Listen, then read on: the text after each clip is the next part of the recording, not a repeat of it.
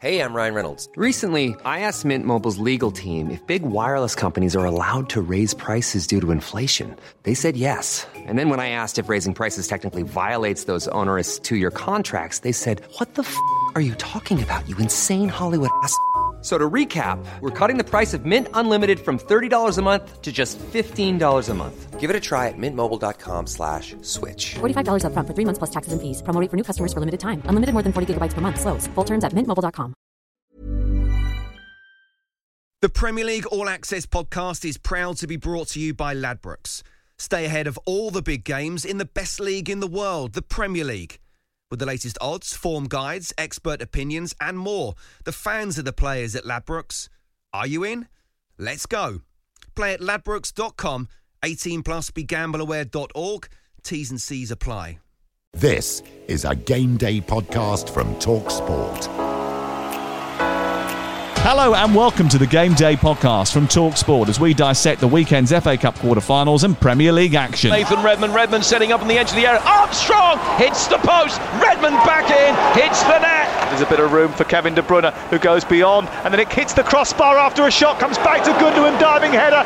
1-0 Manchester City. Trying to turn away from Dummett, crossing into the area and a brilliant volley from Neal Maupay. Coming up, former England and West Ham winger Trevor Sinclair on West Ham throwing away a three-goal lead and why Arteta's worst bad decision was made in the summer. Uh, not on this planet or any other planet uh, is, is Leno better than Emi Martinez uh, for me, and he should easily have saved that at the near post. Talk sport commentator Alex Crook tells us Ole Gunnar Solskjaer sent the wrong message ahead of the FA Cup quarter-final defeat to Leicester. If you're Ole Gunnar Solskjaer and you pick that team, you're almost saying to your players, and I've, I've raised this before, don't worry, lads, it's only Leicester. And despite his mate Alan Shearer calling Newcastle's performance abysmal, Steve Bruce says he's sticking it out. I'll never, ever give up the fight, that's for sure. It's not in me.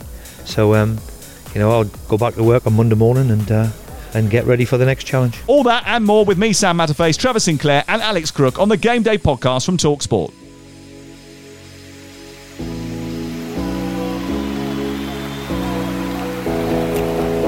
This is Game Day.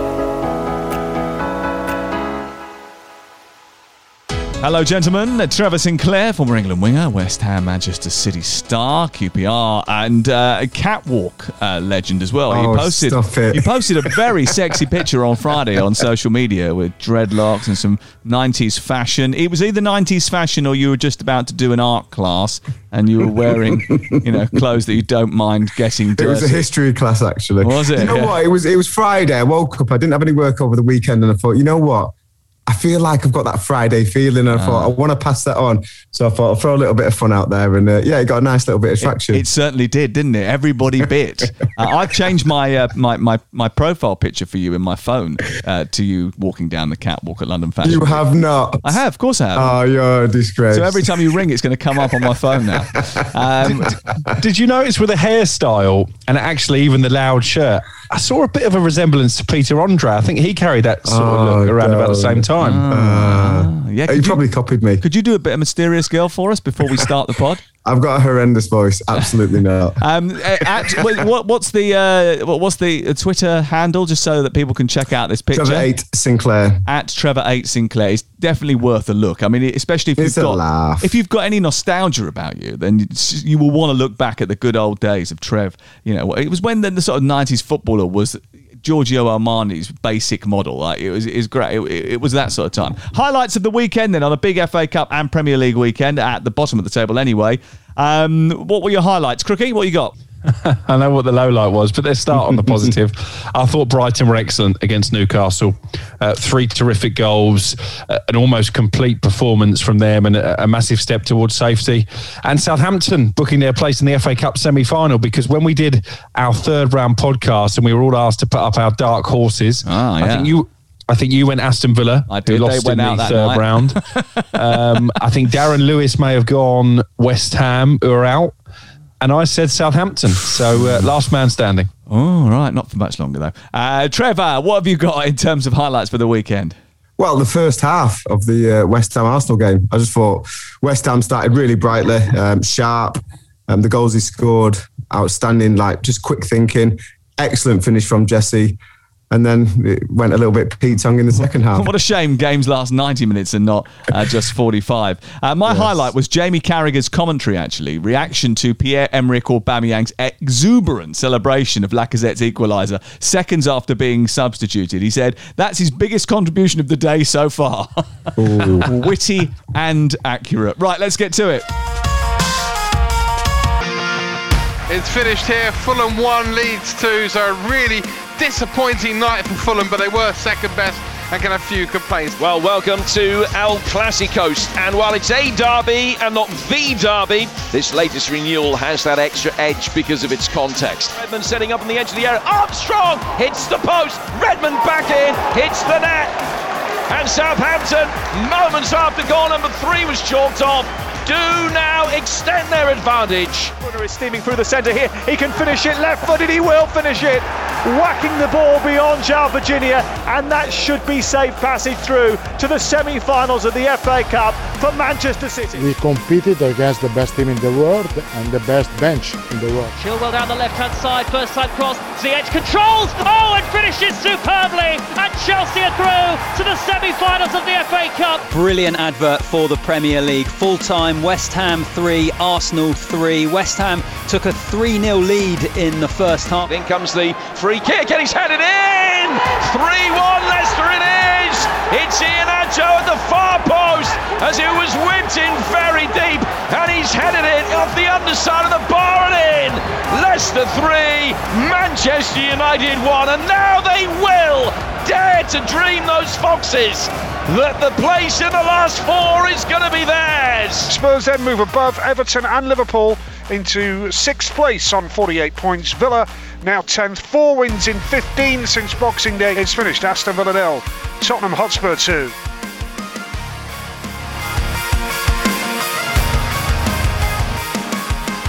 West Ham 3, Arsenal 3. Certainly uh, all the headlines were generated in this match. Arsenal were absolutely diabolical in the first half, despite scoring just before the half-time whistle. But that goal was also important in setting up a terrific second half for them, in which West Ham appeared to be wilting.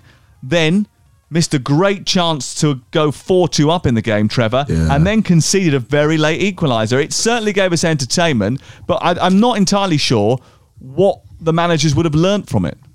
Yeah, it's a difficult one. I think obviously the way that West Ham started, David Moyes would have been delighted.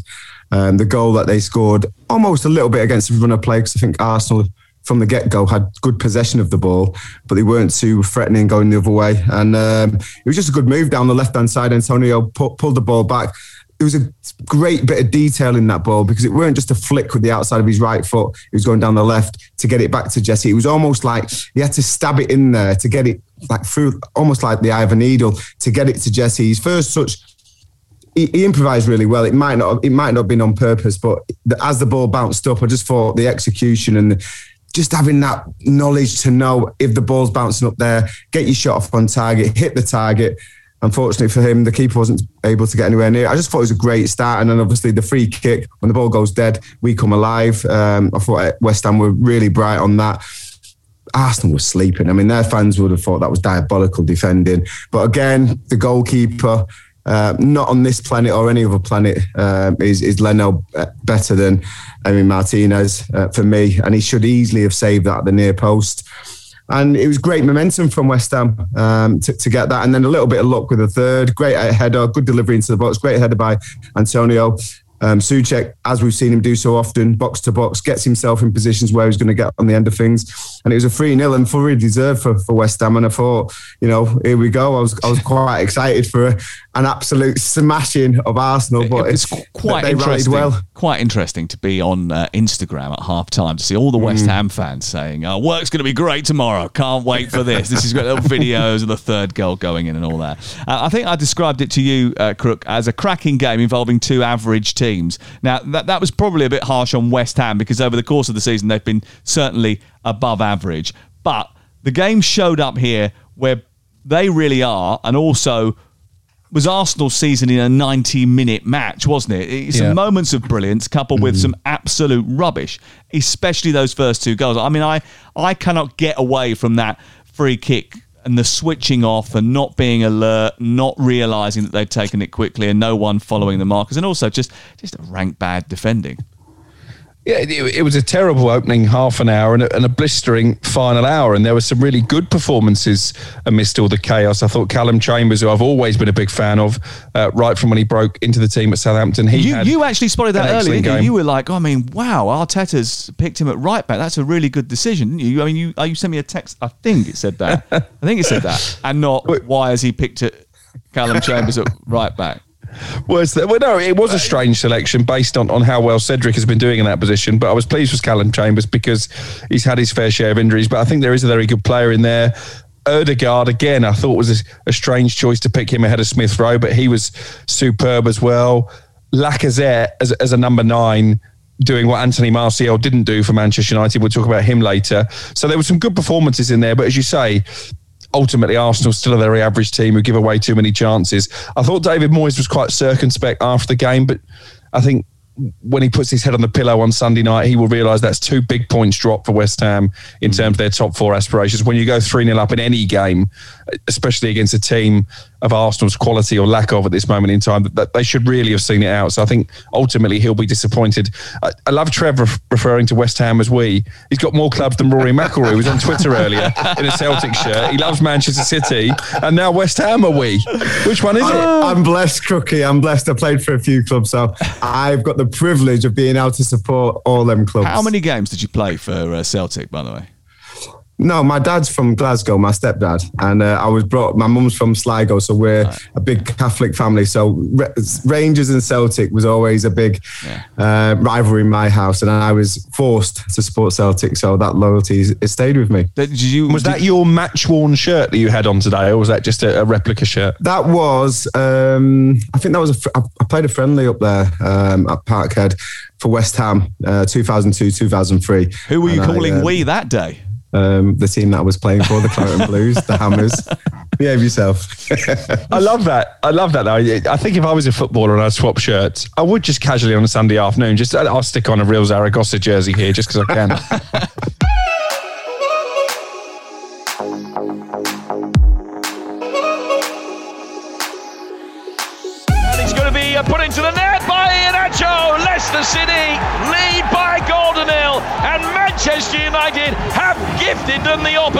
Now played forward out towards Pogba on the left hand side of the box. That's a nice turn to try and get past. Finally hooked it in. Van der Beek lets it run, and Greenwood scores. That is an excellent equalising goal for Manchester United. Almost out of nothing. Tielemans, Tielemans still going. Tielemans still going. Oh, what a goal from Youri Tielemans, who went 15, 20, 25 yards towards the edge of the area, and then with a finish of poise and precision, plays it in off the left hand post. Leicester have regained the lead.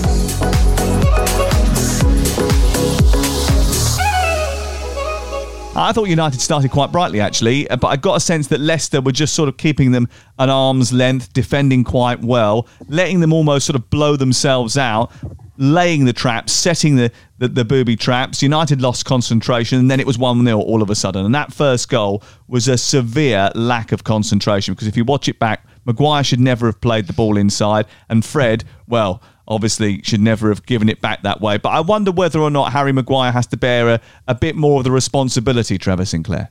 Well, I was listening to Jermaine on the commentary uh, on the TV, and uh, early doors, Jermaine was met, talking about Maguire and saying he's, he's every bit as good as John Stones. And for me, that instant alone, for me, highlights the fact that he's not got the same skill set. John Stones might have played that ball to Fred, but as soon as he did, he would have had urgency making an angle to receive it away from the goalkeeper to give the forward that was closing him down a problem. Do I go and close the ball or do I track Harry Maguire? He didn't either. He almost hid behind the attacker, and that gave Fred a real problem. He only had one uh, pass on, which was back to the goalkeeper, Dean Henderson. He left it a little bit short. It's a great finish by Kelechi, really composed. But for me, Harry Maguire needs to make another angle there. He's almost passed the book to, to Fred and said, All the best, mate. You've not got me as an option. And that, again, it's a trigger for a forward to say, you know what? I, I could get a little nibble here. Whereas if he makes that angle, the forwards like do a go and press or do a go with Harry Maguire so they don't get out of this press. And all of a sudden, it's, it's a poor back pass by Freddie, who I thought struggled all all, all afternoon, and uh, it's an excellent finish by by former Manchester City player Kelechi Iheanacho. And he had teed it up beforehand, didn't he? Because he said before the game, you know, I may be a Leicester City player now, but actually, I'm still very much uh, got my heart at Manchester City. So playing Manchester United means mm. a lot more to me. Uh, the Once second, the second Leicester goal was a blinding finish from Youri Tielemans. It really was. But why did no one go and engage him? Well, that goal, in some ways, was was symptomatic of the whole afternoon for Manchester United. You, you, say they started brightly. I have to say, I didn't really see that. I thought they were sloppy from minute one. I thought the team selection was poor. I don't understand why going into an international break and therefore not in Premier League action for a fortnight, why you would leave out A. Bruno Fernandes, B. Luke Shaw, who's absolutely flying for confidence at the moment, why you would pick a midfield of Fred and Matic, which, I mean, the last time they played together, I think, was against Crystal Palace at Selhurst Park. It was absolutely dreadful. They don't work as a partnership. Yeah, but no one uh, saw it. In, in, order to get the best out of Fred, you need Scott McTominay, who did provide a bit of energy when he came on. Mm. There were so many problems. And I just think it sends out the wrong message. If you're Ole Gunnar Solskjaer and you pick that team, you're almost saying to your players, and I've, I've raised this before, don't worry, lads, it's only Leicester. And that's disrespectful because Leicester are a good side this season. They deserve an awful amount of credit for the way they've coped with their injuries. They're very much a fixture in the top four. They've got a great chance now to, to reach an FA Cup final for the first time in a long time. And listen, Ollie said before the game, uh, winning trophies is only massaging managers' egos. Well, I guess the, the good news is that his ego won't have been massaged by that defeat. But I think this is a big blow for Manchester United, a significant blow. We're looking at four years now without a trophy. They're favourites to win the Europa League. Based on what we've seen, when we get to the business end of the season, even with a favourable draw in the next round, they'll get through that I'm not convinced they're going to win the Europa League. And if they finish in the top four and end up potless again, I think that's a disappointing season. Can Leicester win the FA Cup, Trevor? They can. I, I, I believe they can. I think they've got the squad. You look at the quality um, throughout that squad. And I actually look, looked at um, Ndidi and I thought, with um, what a player the way he is. What Fernandinho is. is potentially going to end his uh, career at Manchester City or leave at the end of this season you always need to um, to rotate as as Manchester City often do. I just thought, Ndidi's there's not many better than him in the Premier League and and probably in Europe. He, I've I've commentated on games. I, I, I'm, just, I'm astonished by the length of his limbs when he's closing the ball down. He literally doesn't miss anything. You can't get through him. And he's, just when mobile, you think that he can't reach it, they just go yeah. an extra couple of inches, don't they? Is that yeah. telescopic? Really, really good player. Very probably underrated, undervalued. I wouldn't have thought he's undervalued by Brendan and his teammates because I'm sure they appreciate everything that he brings to that team. But yeah, he makes them tick, and yeah, I think they've uh, they've got a great chance of pro- progressing uh, into the final and uh, going to win it. You know, once you get to once you get to Wembley, whether it's a semi final or a final, anything can happen, and they'll fancy the chances. You know, you've got a player there that's been out of in the shadows a lot since he, he made that move from Manchester City, and he actually scoring for fun, looks confident. He's at that age now, 24. He looks like he's. You see the pictures before and when he was at Man City, he was a baby. He's a man now, and he looks like he's really enjoying being in that limelight. And he's got a fantastic relationship with Vardy, who must be teaching him not forget about finishing and things like that. He must be teaching him how to go out there and give it everything every game, and what a teacher to have.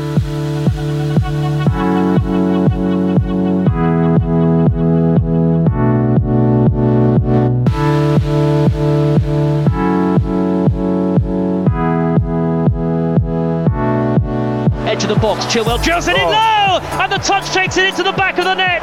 It may well go down as an own goal. Ben Chilwell will certainly claim it for Chelsea. He fizzed the ball in low from the edge of the penalty area, and it took a huge deflection on its way through beyond the goalkeeper Aaron Ramsdale. And midway through the first half, it's Chelsea who make the breakthrough in the FA Cup quarter-final, and it's Chelsea 1, Sheffield United nil. Chilwell down the left-hand side, first time cross. Ziyech controls, oh, and finishes superbly, and Chelsea are through to the semi-finals of the FA Cup. A second Stamford Bridge goal in as many games for Hakim Ziyech. It was wonderfully taken, and despite all of their gallant resistance in this second half, Sheffield United are going to go away with nothing, and Chelsea, under Thomas Tuchel, are heading into the last four of the FA Cup.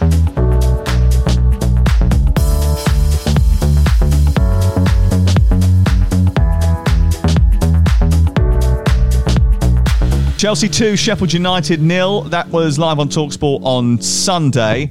Uh, Chelsea 2 0 winners at home to Sheffield United. Sounds very comfortable, doesn't it? The scoreline uh, didn't really reflect the game because David McGoldrick should have equalised before the Hakim Ziyech clincher in injury time. Chelsea did make a lot of changes, but I don't really think that that could excuse the nature of the performance, which was a little bit limp, Crook. Yeah, it was. It was very similar actually to their performance against Barnsley. Um, It wasn't in the that pre- bad. It wasn't that bad. um, but as you say, it was flat. Um, but they always looked confident they could win the game. But I think if they were up against a, a team with more confidence and arguably more ability than, than Sheffield United, it, it could have been a different outcome. You're right to to mention the, the, the McGoldrick miss because that was a huge opportunity, and clearly they're going to have to raise their game probably three or four levels if they've got any chance of getting past Manchester City in the semi-finals. But it's an exciting end to the season, isn't it, uh, for Chelsea in terms of their top four ambitions, still in the Champions League. Good, ch- well, great chance of going through to the next stage in that competition, and an FA Cup semi-final to look forward to. At the moment, Thomas Tuchel, you can't fault him because the performances might not be brilliant, but they're getting results week after week. And they've only conceded two goals, Trevor. And this is this is what I mean. Are, are we surprised that they weren't very entertaining today against Sheffield United? No, because they're never the very Leeds entertaining. game. They weren't entertaining then. Uh, they didn't really look like conceding. Um, but just for the sheer quality that they have got going forward, they are going to get odd, odd opportunities, create op- opportunities, release enough men going forward to create chances, and, and more often than not, they're going to get the odd goal. So if they're scoring a goal in a game, they're often going to win that goal because they're not conceding goals full stop. And yeah, I think Thomas Tuchel, as, as well as he's done, he's took a lot of that kind of entertainment value away from that Chelsea side at the moment. Yeah, Pulisic played better, I think, today than I've seen him play in a very long time. But I'm still not sure about the striking situation. I mean, Kai Havertz playing as a false nine. Does that really work, Crook?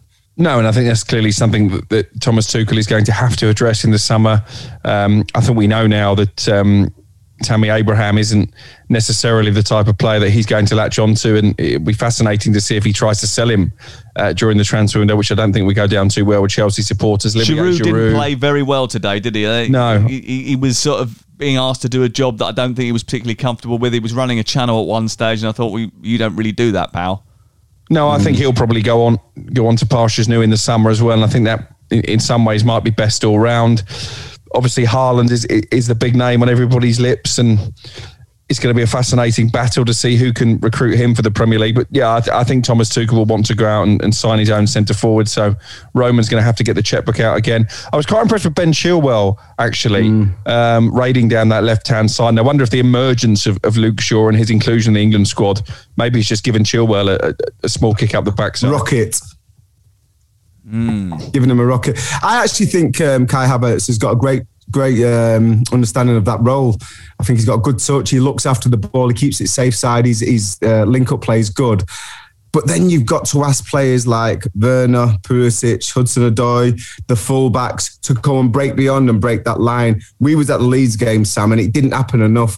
And if you're going to play uh, Kai Havertz up there, you've got to have willing runners, and that's something that I'm sure if he does continue to play in there, Thomas Tuchel, we're looking for them players to make more forward runs. Yeah, the masterclass of, of, of having a false nine for me is, is is Harry Kane playing for England against Spain.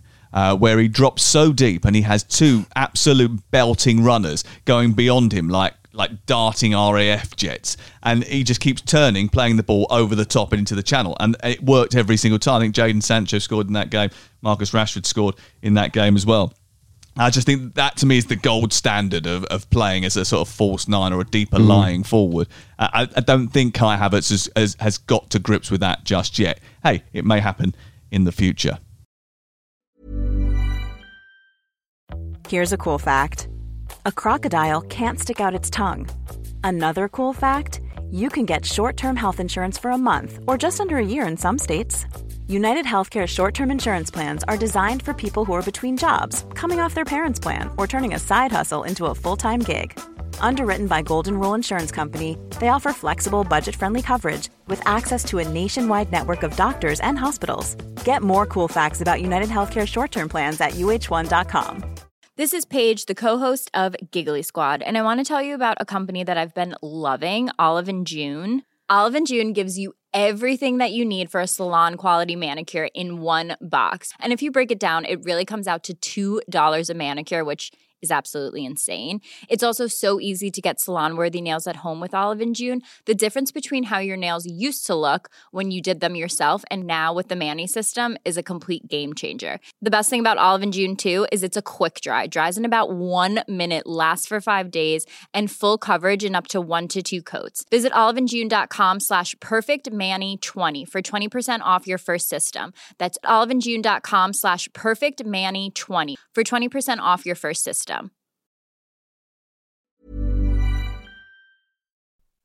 The Premier League All Access podcast is proud to be brought to you by Ladbrokes. There's a lot more to those 90 minutes than what goes down on the pitch. With the latest odds, form guides, and expert opinions, you'll know the score with Ladbrokes. Odds update on Talk Sport with Ladbrokes. Are you in? Let's go.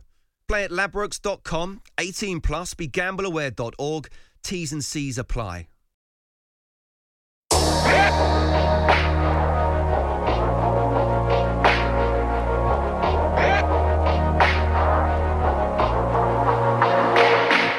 Pulls it back along the box. Maupay with a shot. Four yards out, Neal Maupay. I think it was the trailing leg of Dubravka that kept that ball out the back of the net. Oh, I might get a shot off here. Trossard into the bottom corner. It's a right foot rocket from Leandro Trossard. Almiron out to the left hand side. Fraser against the post with a goalkeeper beaten. Here is Welbeck, edge of the area. He curls one into the corner, crossing into the area. And a brilliant volley from Neal Maupay to rub more salt into Newcastle wounds. And Newcastle United on the end of a hammering here at the Amex. Brighton 3, Newcastle nil.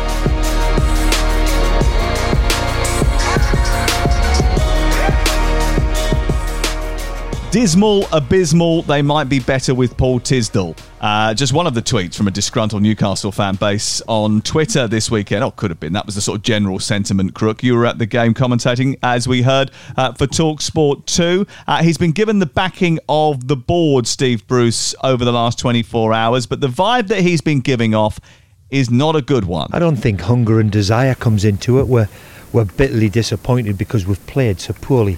So all of them things you can you can we have to accept because you know we were well beaten on the night. So all the criticism that comes my way, I, I have to accept that because it was a it was an awful evening for us, which we have to accept. to go to go look it's really difficult because I, I played with steve as a, young young lad okay and i've got to know him over the years and i've met him and spoke him and it's a real difficult thing to talk about when you like somebody and you're also looking at what your job is you're analysing football and it's disastrous at newcastle at the moment and i do feel and i'd never say this because he's never that as a player i feel like he's managing with a bit of fear and he's afraid to lose. And sometimes you can be so local to your club. You're born in the area, you're a Newcastle fan, your heart gets attached with a football club, but it doesn't feel like his thinking's right. Sometimes you can be beaten, but it's the manner, and it was the manner which had upset me more than anything. It was too easy, too easy for Brighton, from the first whistle to the last, and uh, that disappoints me more than anything. Uh, Tony Cascarino on the Weekend Sports Breakfast saying that Steve Bruce was managing with fear. The manner of the defeat upset Steve Bruce, he said to you, Alex Crook. And what sort of vibe did you get standing with him after the match?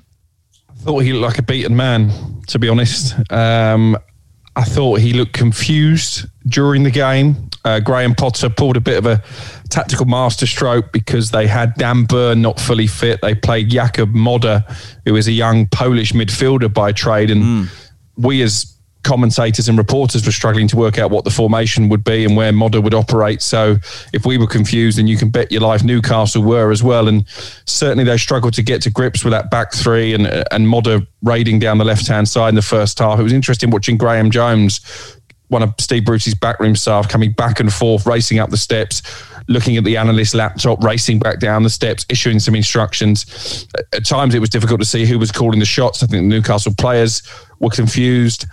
I think some Newcastle players have given up on Steve Bruce. I thought the body language was poor. Even Ryan Fraser being interviewed for for television after the game just didn't look like he cared enough. And listen, Steve Bruce takes a lot of flack, and I, I think he's warranted at the moment. I, I, don't like the vitriolic nature of some of it because I think Steve Bruce fundamentally is a good guy. He's always treated me with respect. Um, he was someone I admired as a player at Manchester United. I think he's had a better CV uh, as a manager than maybe he gets credit for, but at the moment, he doesn't look like he has any answers. And if Newcastle are going to stay in the Premier League, it will only be because Fulham don't pick up enough points. I, I, just don't see that they're capable of saving themselves at the moment. But the players have to take responsibility as well. It's not just on the manager, there has to be a certain amount of professional pride. There were players backing out of tackles uh, at Brighton on Saturday night. That is unacceptable. Mm. Uh, and there are players who, to me, just look quite happy for the manager to take the flak and, and they get off scot free. Uh, Newcastle are favourites for a third Premier League relegation in 12 years, Trevor, after two wins in their past 18 yeah. league games now. Six of their next seven games in the Premier League are against teams in the top 10. Should they make a change? It's a tough one. Um, I think there's a couple of fundamental issues that Steve Bruce is probably getting confused or maybe getting wrong with his, his team selection. Playing Almiron as nine, and when you've got Joelinton playing up the wing and you've got Carroll and Gayle on the bench, I think that's a problem for me. You know, if you've got a number nine there, play him in his natural position. Almiron definitely plays better on the wings, uh, either the right or the left. I think their injury problems are huge. I think Callum Wilson, when he's available, I think Newcastle, when they've got a full squad available, they can give most teams in the Premier League a game. But when they have shortages, which they have at the moment, um, and St. Maxim's out as well, who's always obviously a huge threat as well for Newcastle. Yeah, but I they weren't very good even when he was in the team, were they? I mean, he had the odd flash of brilliance, but they still yeah. weren't very good. Yeah, but I mean, they, the, you can't blame injuries good. on two, two, two wins in 18. It's not just about injuries. No, of course it? not course not. No, and I, I, think listen, Hendrick was out for for a while as well, and I think he brings a bit of stability into the midfield. But I just feel that the squad's not been invested into. Um, I think it's easy to blame the manager. Uh, but for me, like like we just mentioned there, players have got to take responsibility. And, and as Crookie was saying, why are we surprised that Ryan Fraser didn't look bothered? You know, come on, let's let's think about the end of last season when he was at Bournemouth. You know, he had the opportunity to play after restart and back his, you know, his troops, his his teammates, his brothers in arms, and, and continue to play for another couple of months. He down tools. So when you're bringing that kind of player in, I think you, you, shouldn't be surprised when they're not there. When when it when when when the crap hits the fan and you really need players to pull, roll the sleeves up and roll the socks up and have a right go it's a different kind of player that you need. You need someone with a, lot of integrity, uh, someone who's got a lot of pride, and that just doesn't that doesn't come from that squad at the moment, uh, and, and, certainly not Ryan Fraser. Okay, then I'll ask you both about this. Then, are you surprised then? Uh, that on a night where Steve Bruce had said prior to the match, this is the biggest game of our season, he didn't start someone like Sean Longstaff, someone with that Newcastle feeling in their blood when he could have done. I mean, it was certainly something that David Connolly during commentary on Talksport 2 continually brought up. Yeah, and you can say that about Andy Carroll as well, who looked really frustrated as he headed back down the tunnel at the end of the game, having not been used. That they are two players, and listen, Andy Carroll's goal record is is poor. What one goal in fifty games? But him and Longstaff get the club. they they know what it means to pull on the shirt, and, and, and too many Newcastle players didn't. But I think there's a lot of buck passing here.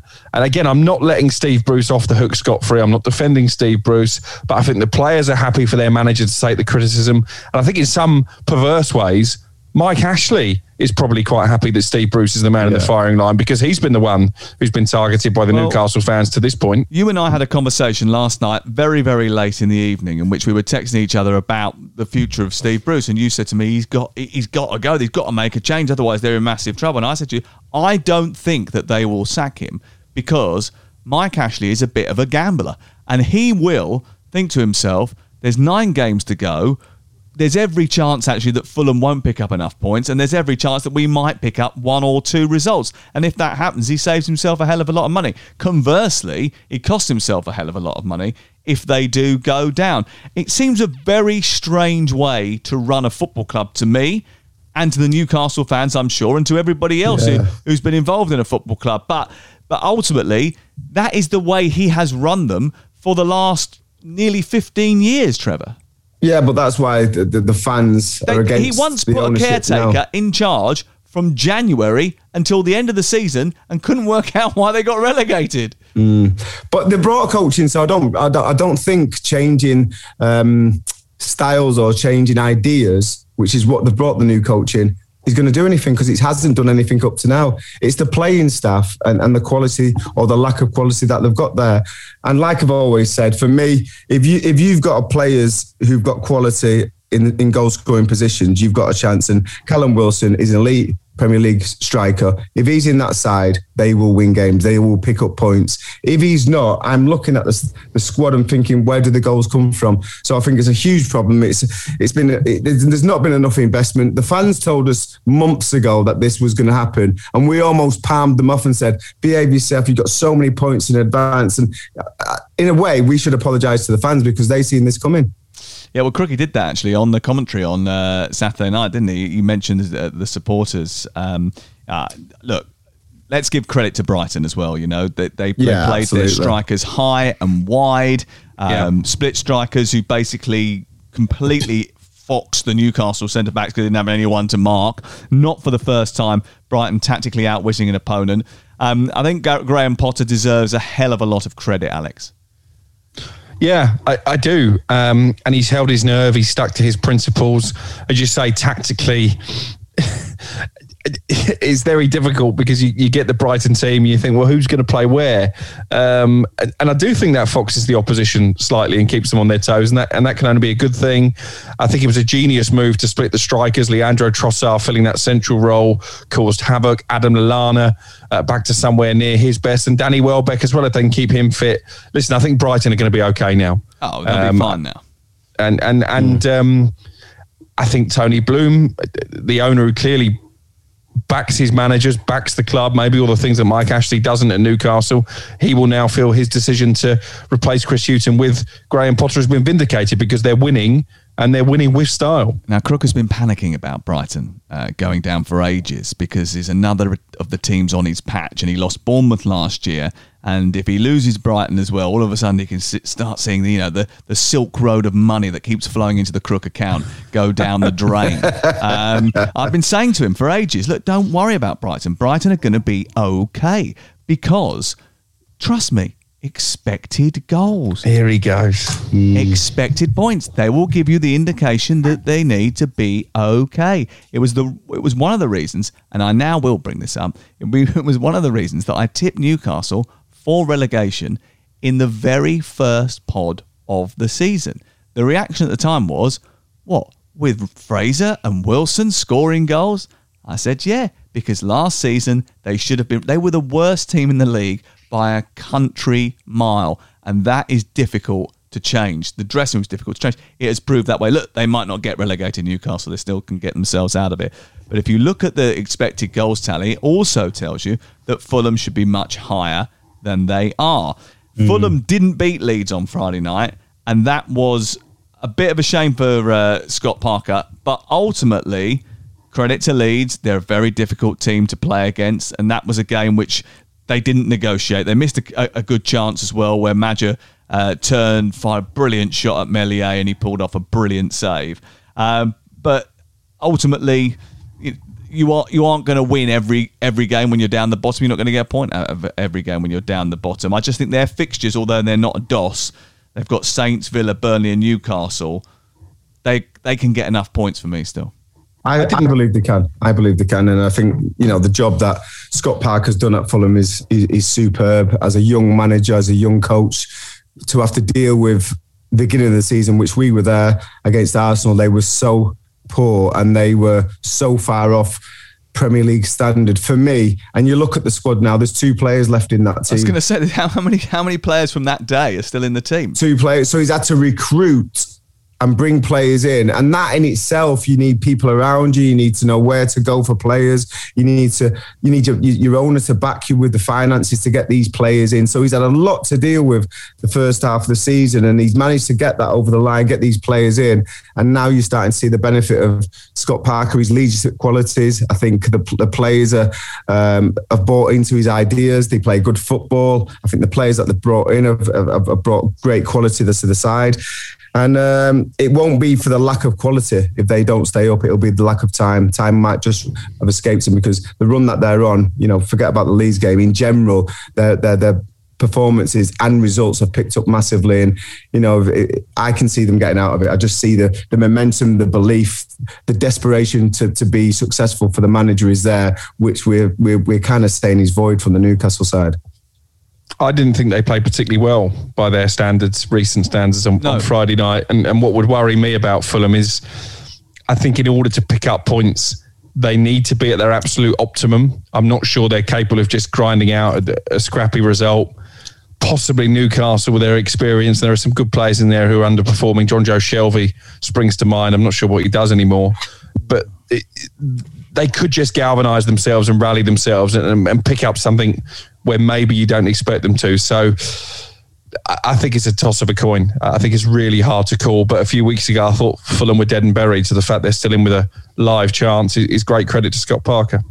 Um, Aston Villa beaten at home by Tottenham by two goals uh, to nil. This was on Sunday night. It's the late game, and Jose Mourinho has been speaking afterwards. And I have some quotes here from Jose because it's always nice to hear uh, from Jose. He said, uh, uh, "I'm very happy with the result, the performance, the attitude. I'm not happy with the feeling that if it if you did it tonight, why didn't you do it 48 hours ago? And the match on Thursday will be a scar for a long time. But this is a victory for a group that felt ashamed by what happened this week. This is the reaction of men. They were a team. They fought together. They put in the game that was honest, that dignity that football players should have in every single match. I actually think until they scored their goal, they were pretty rubbish. yeah, it, it was a terrible game. To be honest, um, I think there was one shot in the first half, and that that was the goal that that, that Tottenham scored. Um, Aston Villa run out of legs and they run out of bodies as well to a certain extent. I mean, they- we saw the stats during the game of, of how much they struggle without Jack Grealish. And I guess if there was a competition for the biggest one man team in the Premier League, you'd have to say it's a, a toss up between Villa, Crystal Palace with Will Zaha, and maybe United with, with Fernandes. But they do need a plan B for when Grealish isn't available. But it, as we said before, it's still been a magnificent season, but it's, it's just petering out somewhat. It's a bit out of order. Trev doesn't like the idea of having a, a, a being called a one man team, having been in a one man team himself when he was at QPR, and once Les Ferdinand left, it was a disaster. um, with a, Andy Impey was good as well. we forgot to, we forgot to mention Virgil van Dijk as well because Liverpool have fallen off a cliff without him. Oh, hold on a second. Where is Darren Lewis when you need him? This is the time for lovemaking. Um, uh, with and without Jack Grealish, um, games with Jack Grealish, 22, without 5.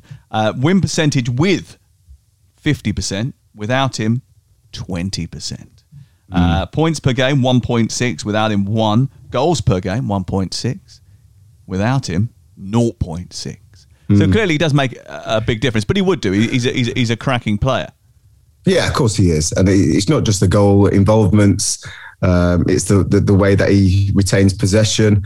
Um, he, he, the, the way he releases his passes to his teammates, his work rate, his leadership qualities, and I believe I think Dean Smith said he's he's still taking them that captain's responsibility in and around the squad at the moment. But actually, that the difference between that and him being on the pitch is huge, as you've just stated with a few of them stats. He's a great player, and uh, you know, like I say, it's his, his work rate. He's I think he's matured as a player, and uh, I think them stats alone just show how probably.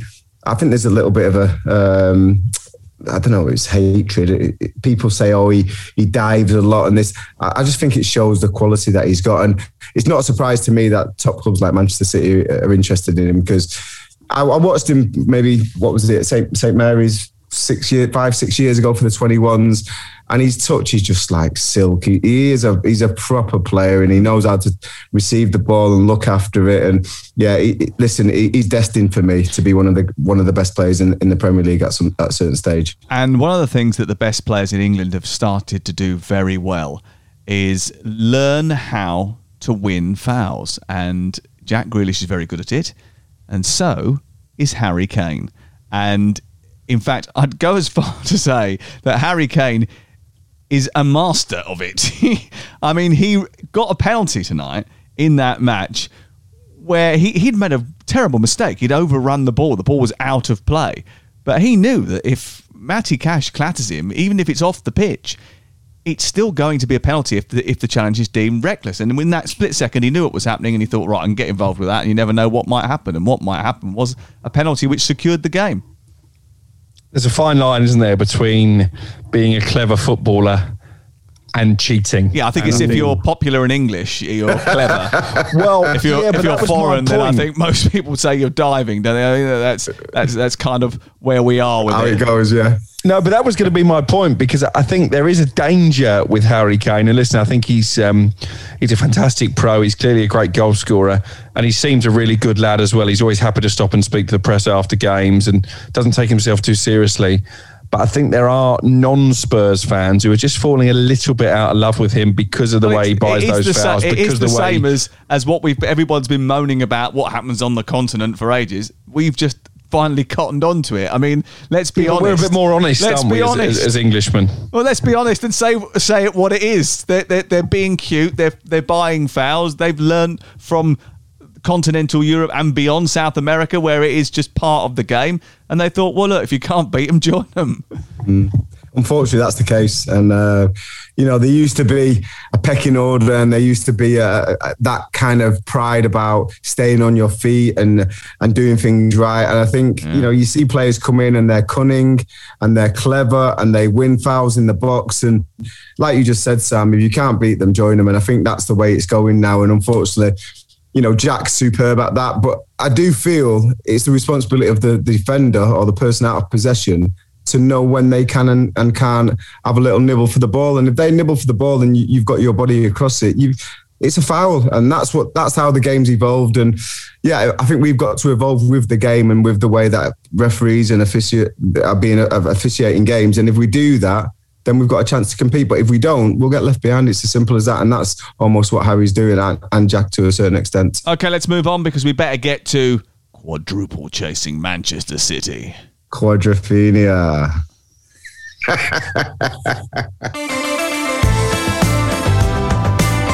It's a right-footed ball, 10 yards inside Manchester City territory, right of centre, which comes back to Richarlison, whose shot is just wide. City coming down the other end, it's Sterling into the area, right-footed oh. shot after a cross from Fernandinho, and it's just narrowly wide.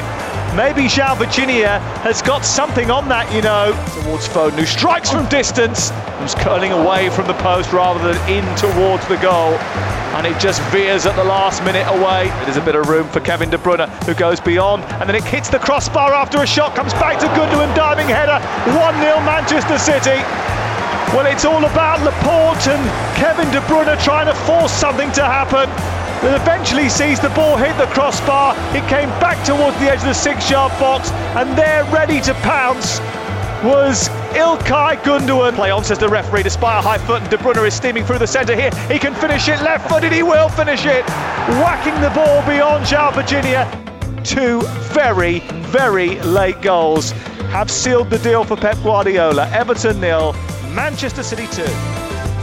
Everton nil, Manchester City 2, live on Talksport on Saturday night. I was there. Uh, obviously, Trevor very cocky about the fact that they're going to win all four. Uh, Pep wasn't after the game. He was just he's not entertaining any chat about it whatsoever. Uh, this is the next game and that's it and move on. Blah blah blah blah. Um, but it was achieved in the last ten minutes. It wasn't the most easiest of victories. In fact, Everton did very very well. Um, but it does mean, thanks to late goals from Ilkay Gundogan and Kevin De Bruyne, that the club have reached the last four of the competition, three years running for the first time since 1932.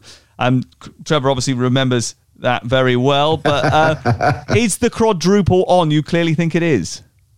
Well, of course it is. I mean, they're still in it. Uh, you know, they're in the the um, EFL Cup final uh, against Spurs, which you don't know which Spurs is going to turn up. So that's a one-off game. Um, semi-finals now of the FA Cup. Uh, they've got Borussia Dortmund, who I feel uh, are a great team, uh, and if they dictate play, they can be a very dangerous team. I just don't think they'll dictate. What about Haaland? But I think Can you keep him quiet? Can you keep many- him quiet? well, can you? Can you? Well, how many goals have you seen off the break where Haaland's been chasing a ball over the top from the halfway line, gets on it and scores? I haven't seen many. It's usually there being given to him in and around the edge of the 18 yard box. He makes a clever run and he's clinical with his finishing. I don't think that Borussia Dortmund will be in that position on the pitch a lot because Manchester City will dictate play. I think the midfield will dictate their midfield and defensively they're quite weak as we've seen with the 2 0 lead Let's they just had write the season off. Let's just give them everything. Let's just do it. Yeah, forget. Well, no, Let's- listen, that's a, that's a game I think they can progress in. Uh, obviously, the Premier League, you're almost kind of making them very much favourites for that. So yeah, of course they can do it. But like I think Pep's right. You know, they're not going to talk about it. Maybe in house they'll be talking about it, but realistically, they've just got to concentrate on rotating each week, concentrate on the next game, and getting the job done. And that's exactly what they're doing. Yeah, and, and, and Everton made it a, a, a tricky game with a brilliant shape, five defenders, effective counter attacks. They smothered City whenever they got the ball in midfield. Ancelotti said that that was a positive. But what you just said there, I think, highlights the gulf between the two. Manchester City can rotate. The most of the rest of the Premier League cannot rotate to the extent that Pep Guardiola can.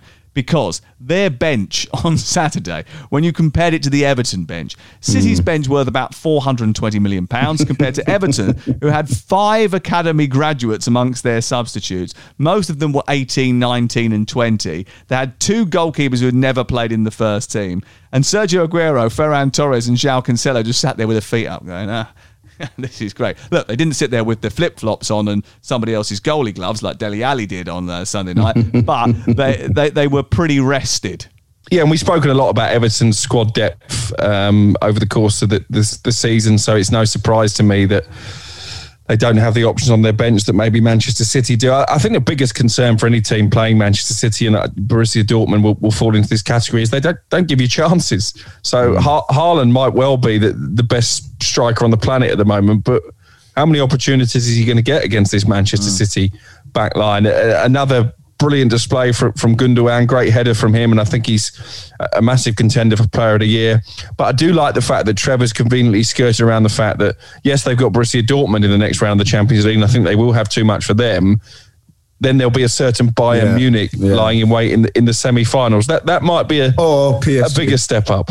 Yeah, or PSG. Don't write off PSG. Yeah. I'm right. Yeah, well, listen, you've got you've got you've got Maurizio to beat the best Pochettino's teams if you're going to win that. You've got to you've got to beat the best teams if you're going to win the Champions League anyway. It's just it is a more difficult half of the draw. I think everyone accepts that. You also haven't. Um, you also haven't mentioned the Chelsea in the final. I mean, Mm, potentially. potentially. Have you won already as well? Very confident, Sam. uh, no, Um, uh, yeah, absolutely listen, not. I was just being facetious. Yeah, but I think listening, Pep's rotating really well. Uh, it was a difficult game. I thought I thought Everton were physical. I thought they defended really well. Like like Crookie just said, they were they, well organised. And listen, Carlo Ancelotti's no mug. You know, he give it a right good go, and that's probably as close as they could have got to beating Manchester City. They may have scored on one of the count, counter attacks. Seventy-five percent possession to Manchester City. They passed them off the park, you know, without really having too many dangerous situations. And in the end, no one was surprised when Manchester City got that breakthrough goal because it was coming. But when you hear Carlo Ancelotti, for me, again, you know, he's one of the most real speaking managers out there, and Ah, he's, he's he's not trying to dress anything up. He's said that Manchester City are probably the best team in the world. Well, he he's not they- saying that. He said to me they were the best team in the Well, world. he said, not- and for 85 minutes we competed with them. So we've got to say that as a positive. Exactly. And he's not saying that to win any friends over. He's saying that because he actually believes it. And the knowledge that he's got, you have to take him seriously. So for me, Manchester City are in around it, whether they can win every game or not, that'll be a huge achievement. Absolutely huge, almighty achievement. And all the players, the coaches, everyone will deserve a lot of credit for that. But take every game as it comes and let's just keep on knocking them down.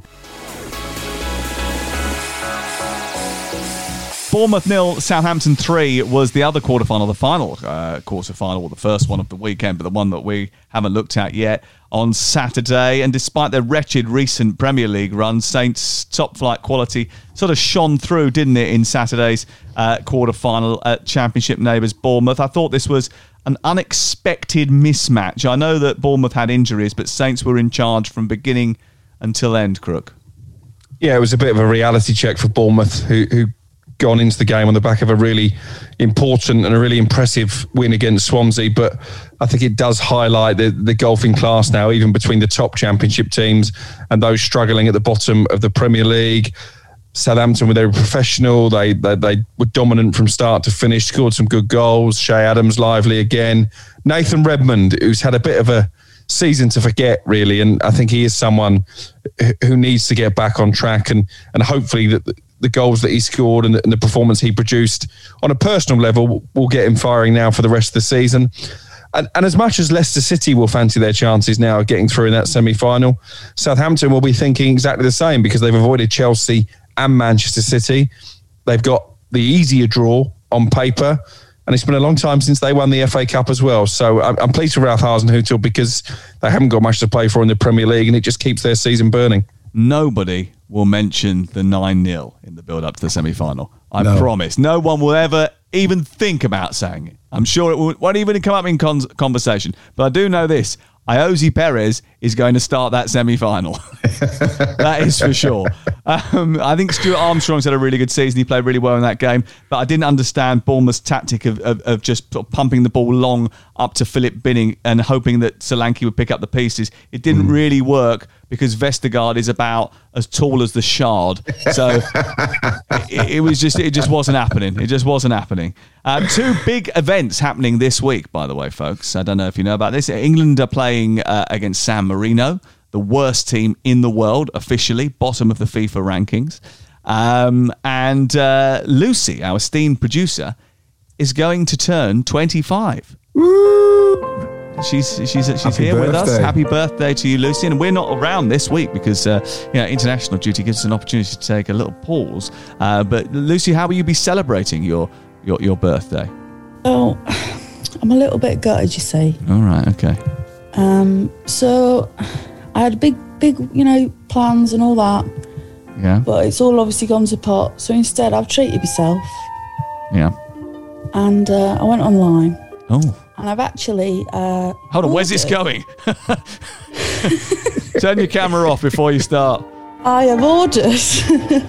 I've actually ordered a mobile hot tub to be delivered to the house on my birthday. Yeah, scratch the out tune. That sounds great. I like that. Uh, okay, so you, so you've ordered the hot tub. Um, it, it's uh, let me get this right because Saturday uh, is what day? Is it past the 29th of March? Luce, can you hold on to that? Is it yours to keep or is it just renting? it's a two-day hire and it does actually cap past the 29th. Which Brilliant. Good. Okay, so we'll all come round on the 29th and we can have a hot tub party in your garden because we're allowed to do that. Yeah, it will be like a public swimming pool, though. You do have to shower before you get in. Well, this is good news. And Crook, you can wax before you get in. He's stuck for words fun. now. I was waiting That for his little witty fun. comeback. He Well, never had no, one. In fairness, my, my, my uh, Mrs. Crook does make me uh, have a back wax before we go on a summer holiday. Oh dear. Oh, that's good. So, so I that's been the one good thing out about of the you. pandemic. I haven't had to have a back wax for a while. Oh, crikey. Can you imagine that poor person who has to do the back wax when eventually those Oh, salons open again? Oh, no. It's going to it's gonna need some serious. Uh, what do you use? Do you Veet or, or is it more sophisticated than that? It's hot wax and, and strips. Yeah, it's not that sophisticated. You, have been on the radio a lot recently. Surely you now can afford laser treatment. It, well, I, I tell you what, the, the hot wax is painful, so I might well go down that road. There you go. Okay. Well, Lucy, happy birthday to you. Happy uh, Eng- birthday. England are playing against San Marino on Thursday and then against Albania away from home.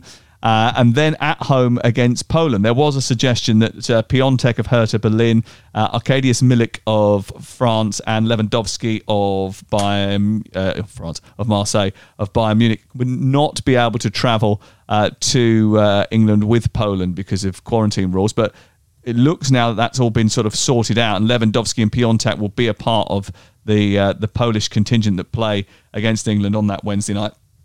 And that's arguably their biggest home game. Well, it is their biggest home game because the the rest of the matches in the group probably should be easily secured. Um, uh, I mean, how enthused are you by the, the naming of the England squad, Trevor? Because he has made some brave decisions in that. Yeah, I think um, there was a lot, a lot of expected ones for us going to Premier League games, seeing the performance and the, and the um, consistency, especially from someone like Luke Shaw. We expected him to be back in the squad. John Stones again. You know the, the quality that he's brought to the Manchester City side this season. It was a no-brainer for me, and especially with the injuries that they've got in them positions. Um, I think the the goalkeeper um, was an interesting one. Obviously, uh, being brought in. Um, Johnstone.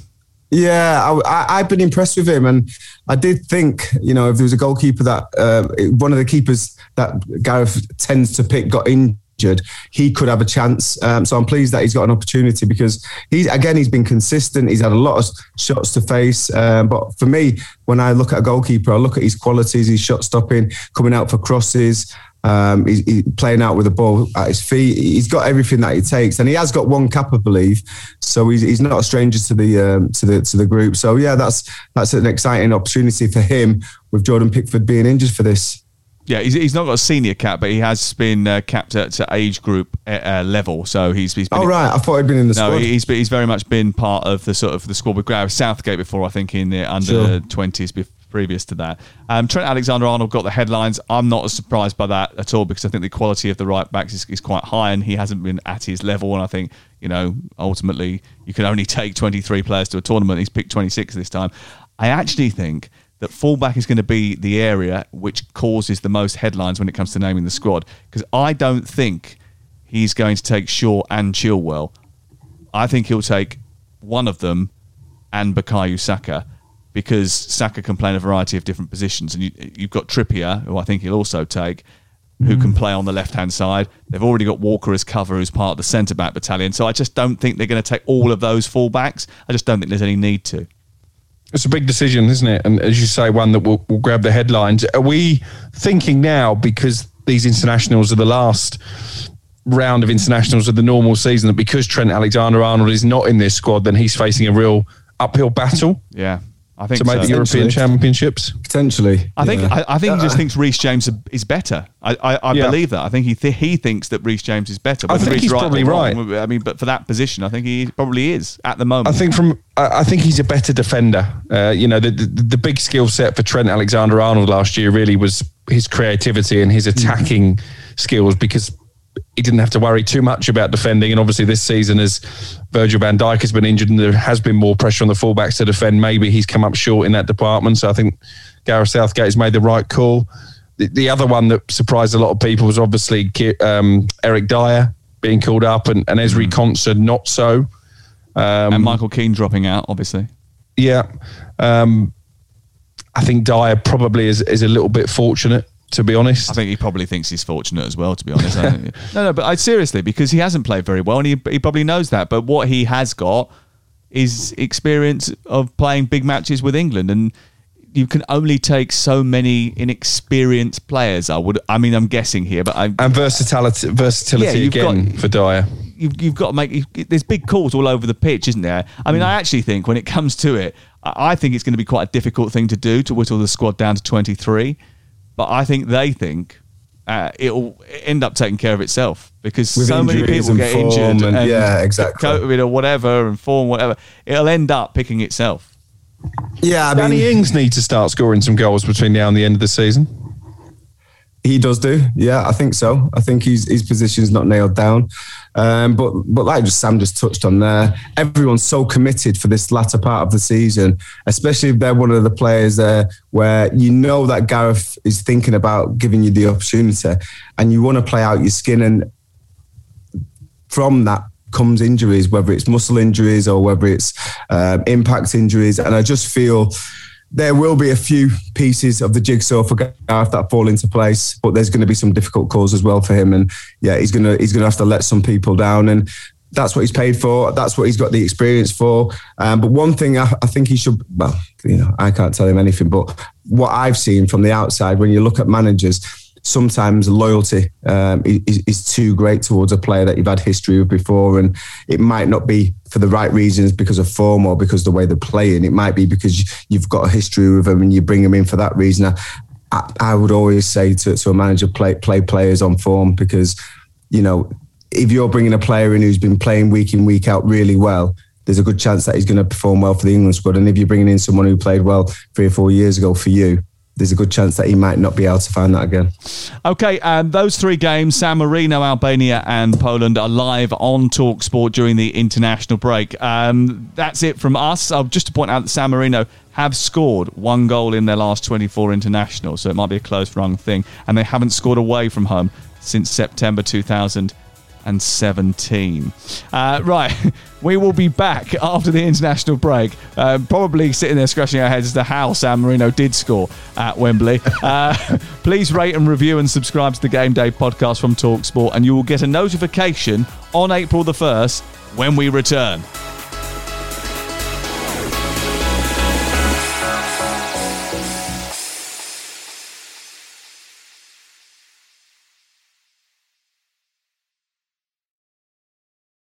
Premier League All Access podcast is proud to be brought to you by Ladbrokes. The latest odds, we set them. Form guides, we've got them. Expert opinions, we share them. The best fans in the world deserve the best.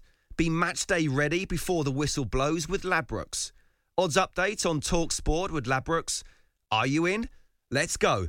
Play at ladbrokes.com. 18 plus. Be gambleaware.org. T's and C's apply.